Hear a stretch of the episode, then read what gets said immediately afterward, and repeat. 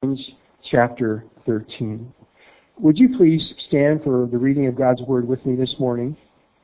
1 Corinthians chapter 13.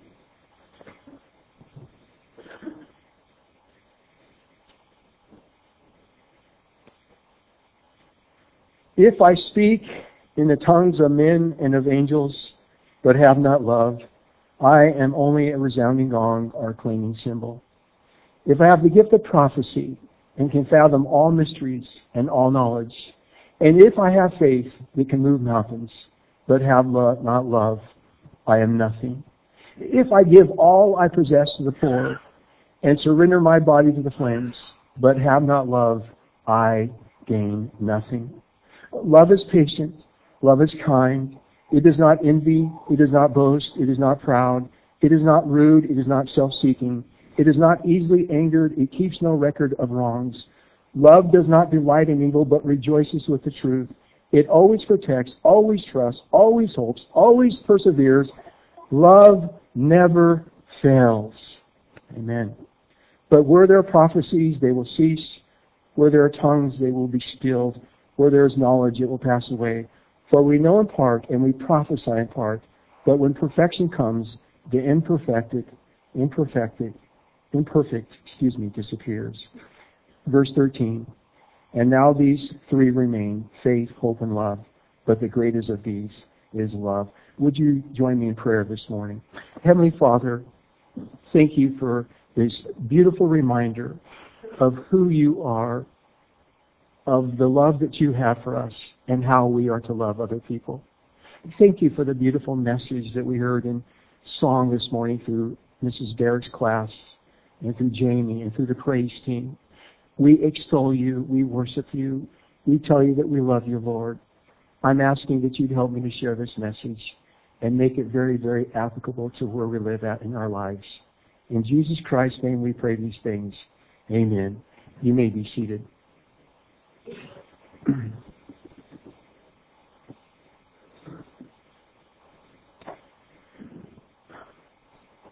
I, I, want to share a story with you as I begin my message this morning.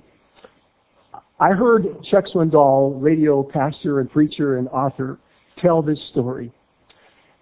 A number of years ago, in a small, small community, smaller than John Day, there was only one community church and there was only one bar and one restaurant. And it just so happened that in that community church, there was a lady by the name of Mildred. And Mildred was one of those ladies who was a true, true gossip and a hypocrite. In fact, Mildred kept a list of all the church morals, and she loved to stick her nose into other people's business. Several people, several church members, did not approve of Mildred's extracurricular activities but they feared her enough to maintain their distance and silence. She made a mistake, however. She made a mistake, however, when she accused, when she accused a new member of the church, a fellow, a fellow by the name of George, who she said was an alcoholic. She saw his truck parked in front of the bar several days in a row and so before George and several other church members, she said, You're an alcoholic and you should be ashamed of yourself. Now, George, he was a silent kind of guy, a man of few words. He stared at Mildred for a moment and just turned and walked away. He did not explain what, what he was doing there. He gave no, no defense whatsoever. He did not deny her accusations. He said nothing. Now, in reality, he parked his truck there in the bar parking lot because there was a good place to pick blackberries. There was a large blackberry bush right there. But he didn't say any of that. He never defended himself. But later that evening, Mildred, by the way, who was a single lady, never married, later that evening, Saturday evening, George quietly parked his truck in front of Mildred's house, walked home, and left it there.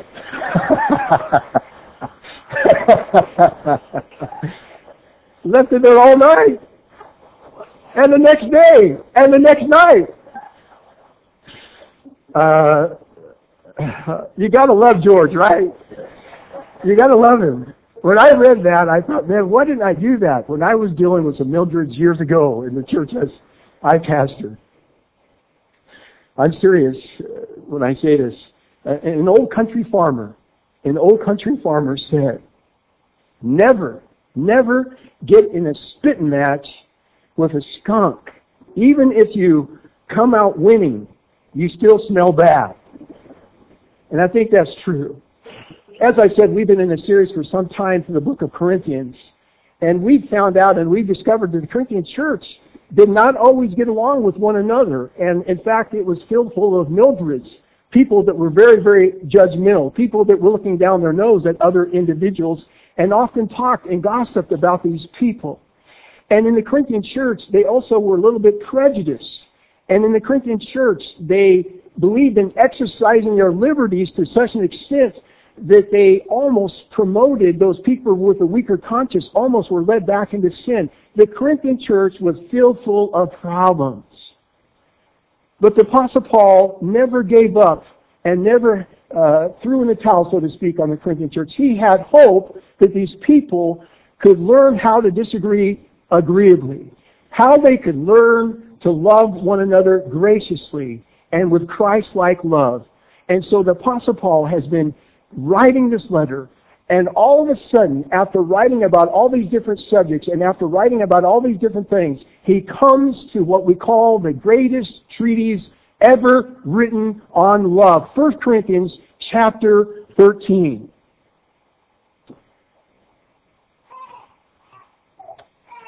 And it's at this particular place that we find ourselves this morning. I'm going to ask you the question that I think begs asking.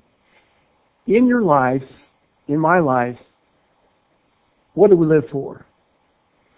What do we live for? What are we aiming our life for? Bottom line, what is our bottom line foundational purpose for living life? Uh, some people answer that question to be happy. And that's a pretty good goal, to be happy, to be joyful. Some people say, well, to make a lot of money. Other people say to have, uh, to never ever to be able to change a diaper again. Those of you who are young mothers. Um, to always look beautiful, to be in shape. You see, how we answer that question often determines our dominant life principle in life. My aim in life is what? For example, if my ultimate purpose in life is the principle of happiness and fun, never to be bored, then when I get two invitations in the evening, I'm always going to choose the one where I can have fun. If my life dominant principle in life is to make money, then I'm always going to choose those activities that I can make more money and I can pursue all of those things above everything else. If my dominant life value in life is comfort, then I'm always going to choose the easiest road to go down. If my dominant life principle is to be liked, it's to be well recognized, then I'll tend to choose the things where people will notice me. But what does God say about this? What is God's ultimate aim for each individual person in this whole world? What does God say about our greatest, most dominant life principle? Bottom line, out of all the drives and of all the pursuits and of all the purposes that people can live for, what does God say should be our ultimate purpose?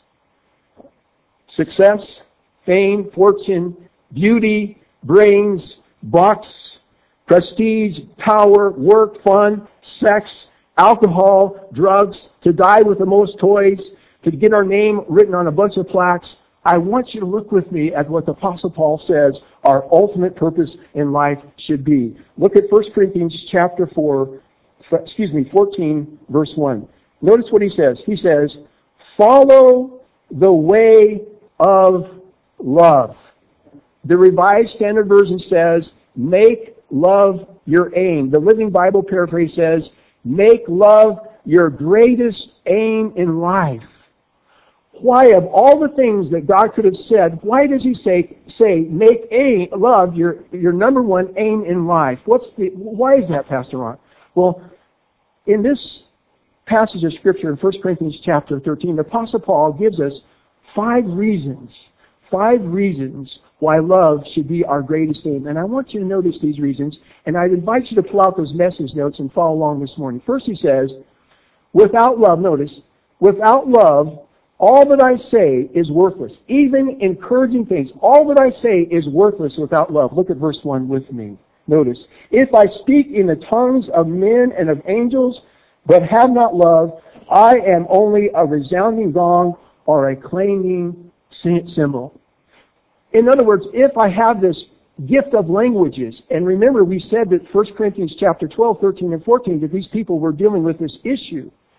Because in the early church, they had this sign gift. They could speak in other languages, and they didn't have to study the language. They didn't have to be born in that language. There were people who could speak other languages extemporaneously.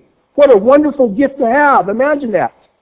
And he says, if I could speak in all of these languages, and if I could speak in these heavenly languages, but if I don't have love, it's zero. If I have this wonderful ability, it's absolutely zero. It doesn't matter. It's worthless, he says. Now, most of us remember former President Ronald Reagan, right? And Ronald Reagan was known as the great orator. He was known as the great communicator. He was an impressive speaker coming from Hollywood. But you could have the Reagan uh, charisma about you, and you could be able to speak in all of these languages, and you could be able to really overpower people with your oratory. But the Bible says, without love, it's like a clanging cymbal. It's like just beating a drum day after day, week after week, month after month. There's no rhyme, there's no reason. It's just like a clanging cymbal, he says. So without love, all that I speak, all that I share, without love, is nothing. Absolutely nothing. How many of you remember a number of years ago, there was an ABC news special, and they highlighted a middle-aged person, actually more toward the younger side, probably in his mid-30s, who was a professor at Carnegie Mellon University, a son of a Presbyterian minister, and this fellow was diagnosed with pancreatic cancer. ABC did a news special because it was unusual because he chose to continue to teach through all of his treatments and through all of his vomiting and through all of that stuff. He chose to continue to teach. And he wrote a book during that period of time.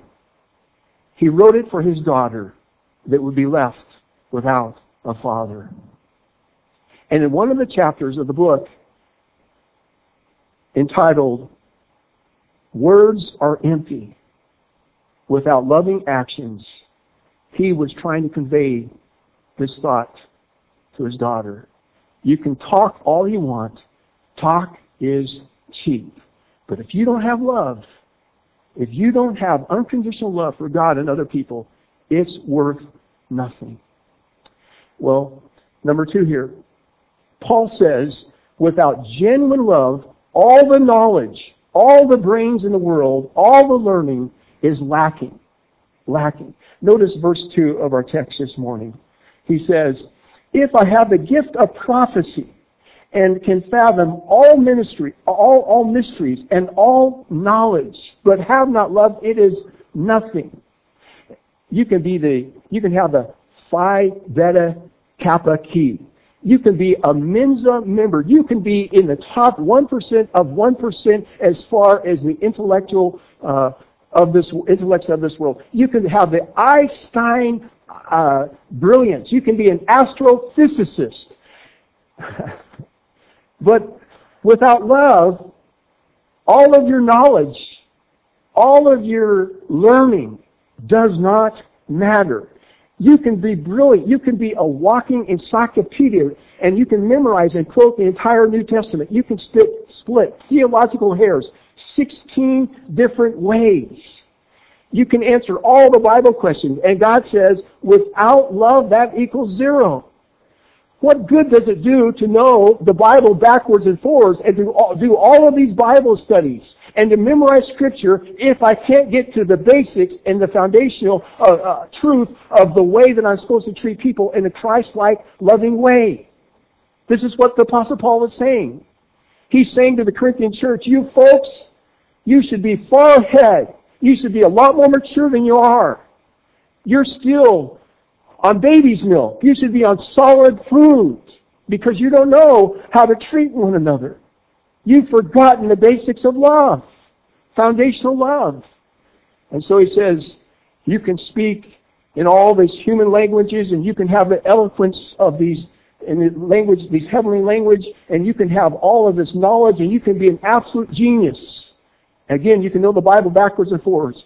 But what good does that do if you can't even treat your wife or your husband or your next door neighbor with graciousness when they offend you or when they do something and they say something against you? Well, it does not count, he says. I want you to notice number three. He says, without love, without love, all that I believe, all of my spiritual experiences is deficient. Look at the second part of verse 2 with me. Notice. And if I have faith that can move mountains, but have not love, I am nothing. Now, there's a misconception in the Christian life, and let me explain it. Here's a misconception in the Christian life that I can believe anything. I can believe anything I want. I can believe that Jesus is the Son of God. I can believe that Jesus Christ resurrected from the dead. I can believe that Jesus Christ is coming back again. And I'm fine because I believe. But did you know the devil also believes those same things? What's the difference? There's more than belief. The Bible says, I have to love. I have to love God. I have to love Christ. I have to love other people.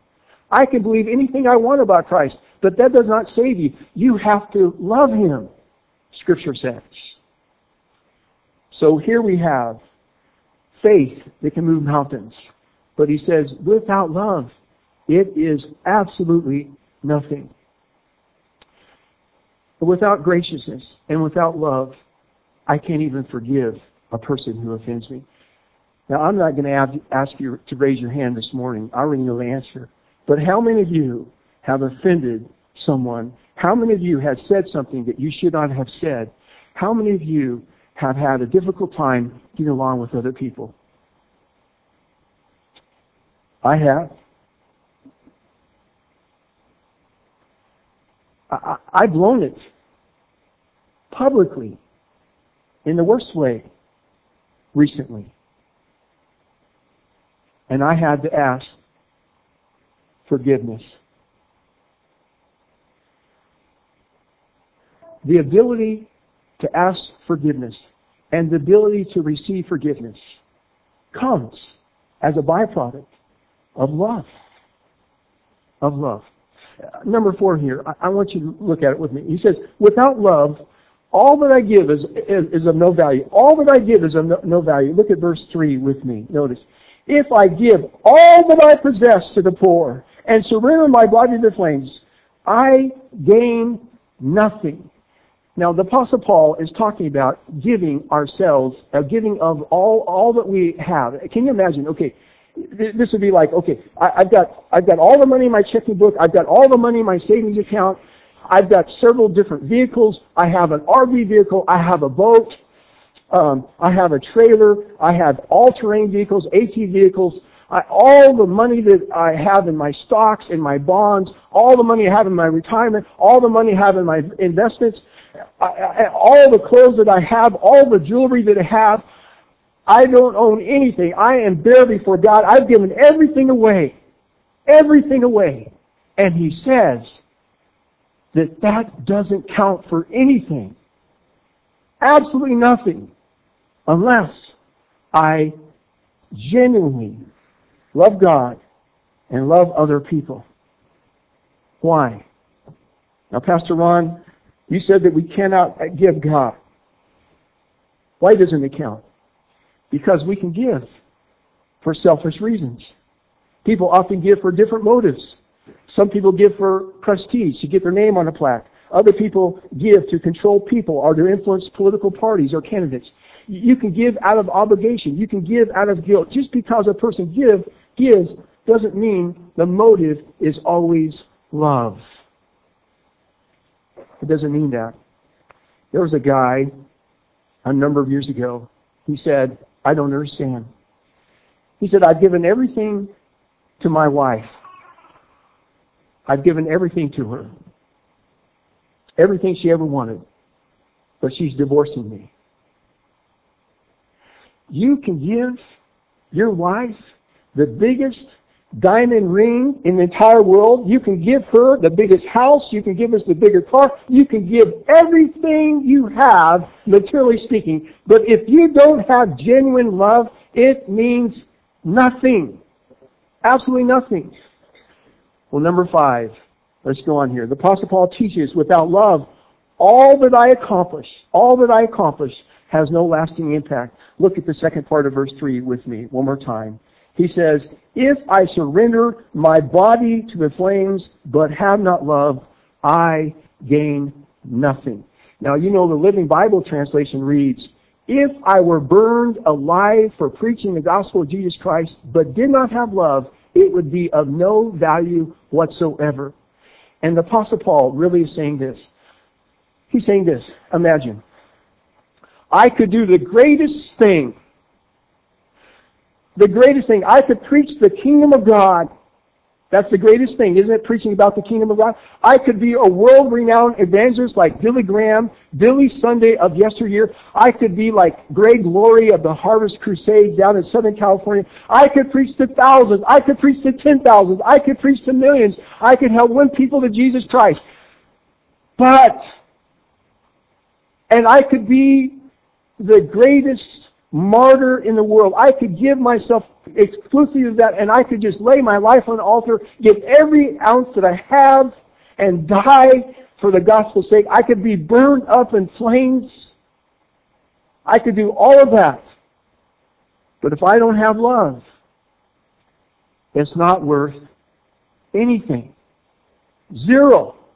Zilch. Zippo. Now this is very, very important. This is so important. You know what God is saying through His Word here? This is what He's saying, if I can wrap it up this way. I can have the eloquence of an orator.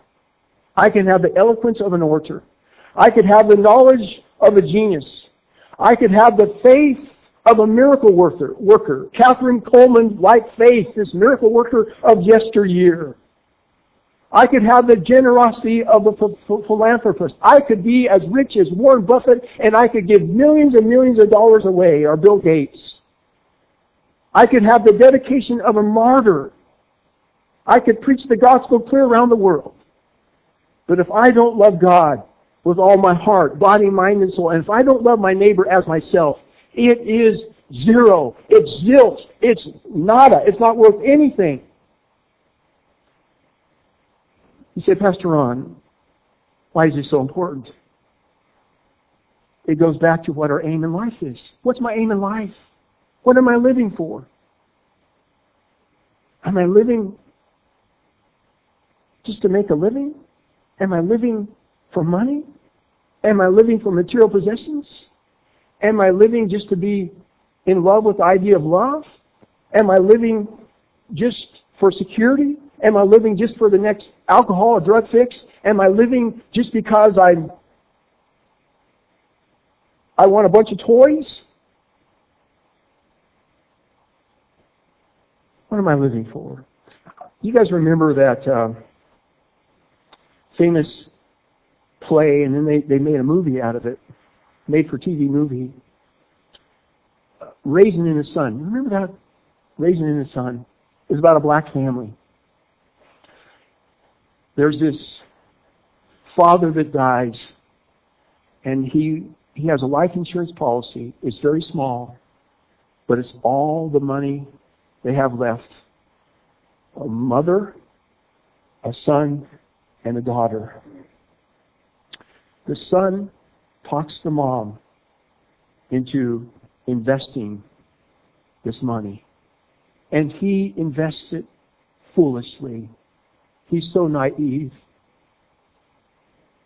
And afterward, after his mother and sister finds out about it, in a moving, moving, in, in a very moving scene from that play and movie, they're all in the living room area. And he tells them how he's lost all of their money. And they'll have a dime left. And the sister, oh man, the sister, she bitterly jumps on her brother and wounds him with bitterness. I mean, she is filleting this this guy just like you would take one of those nine cattails and you were ripping down the back. I mean, she's just going on and on and on and on and on about him. When all of a sudden the mother steps in, and the mother says, "Honey, be quiet. Shut up." The time to your love, to time, the time to love your brother is now. Is now. When he's down, when he's sorely hurting, don't rub his nose in his failures.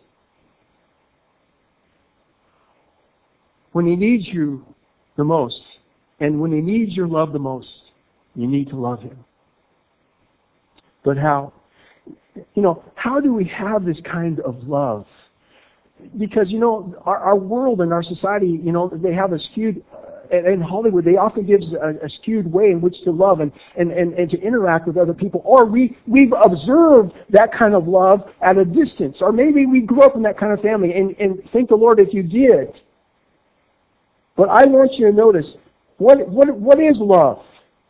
What is love? Well, after Paul hammers this point about the priority of love, in verses 4 through 8, he talks about the practice of love. And, and, and first of all, I, we have to define it. What are we talking about when we talk about love?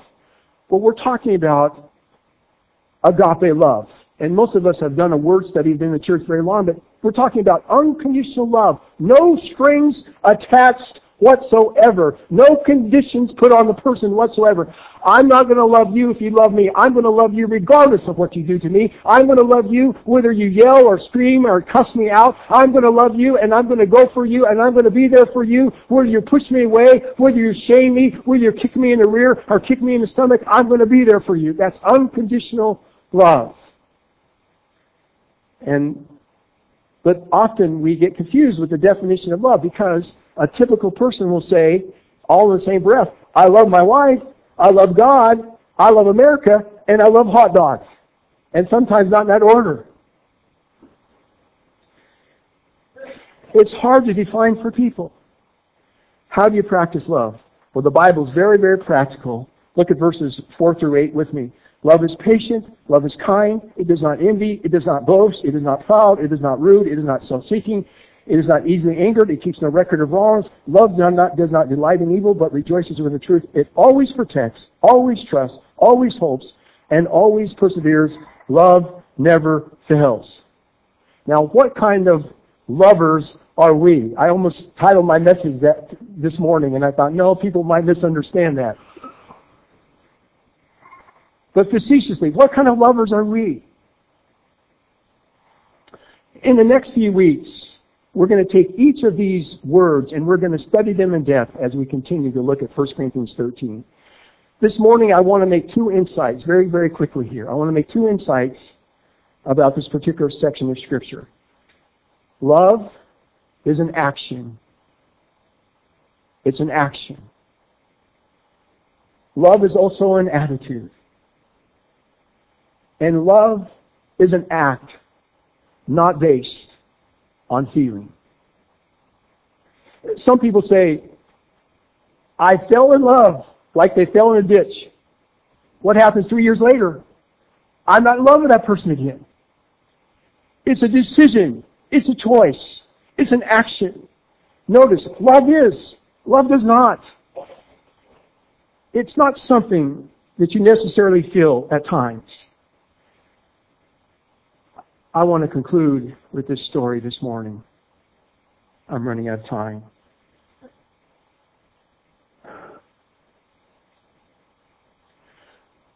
I like to do a study of preachers and pastors, and one of the most famous black preachers, he just died a few years ago, was a fellow by the name of E.V. Hill. And he was the pastor of Mount Zion Missionary Baptist Church in Los Angeles. And he was there for years. We're talking about 40 some years. He was a tremendous pastor. He had tremendous integrity. He was one of those kind of guys that he would talk about drug dealers and he would talk about pimps from the pulpit and he would point them out on the street corner and he would mention them by name. And so as a result of that, he often got phone calls and threats, uh, and they were saying, we're going to kill you. We're going to murder you. One particular time, he took one threat very, very seriously. He came home one afternoon and he found his car missing. His car was gone. And he thought to himself, I wonder where my car's at. I, I wonder if somebody's tampering with my car.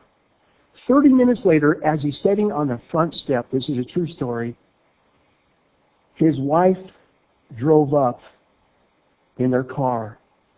And she got out of her car and she smiled at him. And E.V. Hill said to her, Where have you been? What you been doing? She said back to him, I got to thinking, honey, that this community needs you more than they need me.